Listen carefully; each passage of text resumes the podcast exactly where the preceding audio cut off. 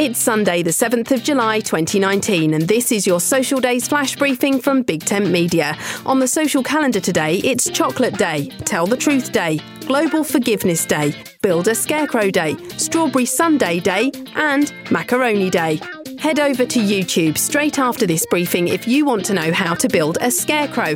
Lots of videos over there showing you how to make the farmer's friend. Scarecrows are mannequins made to look like people that farmers use in their fields to scare the birds away and protect their crops. It's an old idea, but a good one, and today is the day to have a go at making one. You could even hold a competition to see who can make the best or share photos of your creation on social media using the hashtag BuildAScarecrowDay. My name's Suze Cooper. You can find me on Twitter at Big Tent Social for updates about social media and voice technology.